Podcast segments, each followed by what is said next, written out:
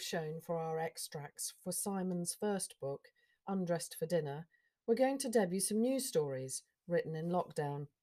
His first two books, Undressed for Dinner and Stop for Breakfast, have a similar theme lovely meals to start and end each day. These next musings focus on the much overlooked middle meal of the day, lunch, from a very middle aged, middle class, midlife perspective. They'll be available from Easter, and we hope you'll enjoy them. You can find the Augill Castle podcast wherever you usually get your podcasts, including Spotify and Apple Podcasts. And if you get lost, just follow the link from our Facebook page.